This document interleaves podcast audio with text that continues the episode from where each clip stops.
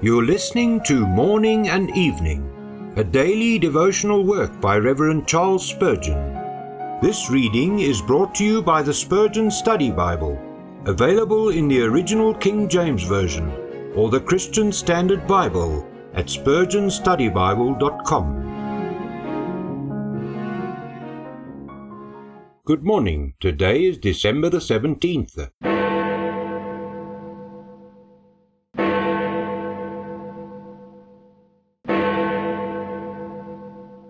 I remember thee.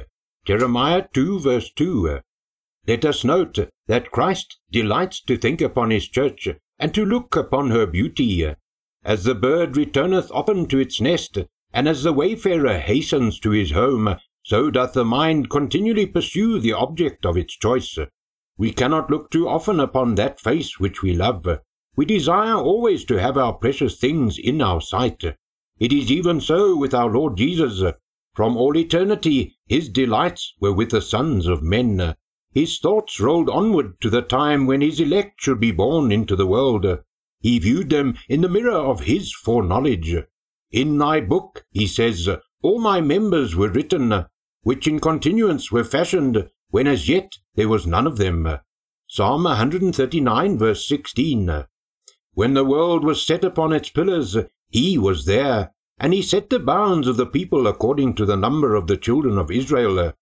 Many a time before his incarnation he descended to this lower earth in the similitude of a man on the plains of Mamre, Genesis 18, by the brook of Jabbok, Genesis 32, verse 24 to 30, beneath the walls of Jericho, Joshua 5, verse 13, and in the fiery furnace of Babylon, Daniel 3, verse 19 and 25.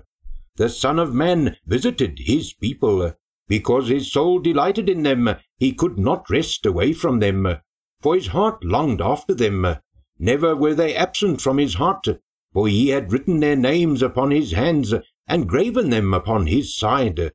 As the breastplate containing the names of the tribes of Israel was the most brilliant ornament worn by the high priest, so the names of Christ's elect were his most precious jewels, uh, and glittered on his heart. We may often forget to meditate upon the perfections of our Lord, uh, but he never ceases to remember us. Let us chide ourselves for past forgetfulness, uh, and pray for grace ever to bear him in fondest remembrance. Lord, paint upon the eyeballs of my soul the image of thy Son. May the God of hope fill you with all joy and peace as you trust in him, so that you may overflow with hope by the power of the Holy Spirit today.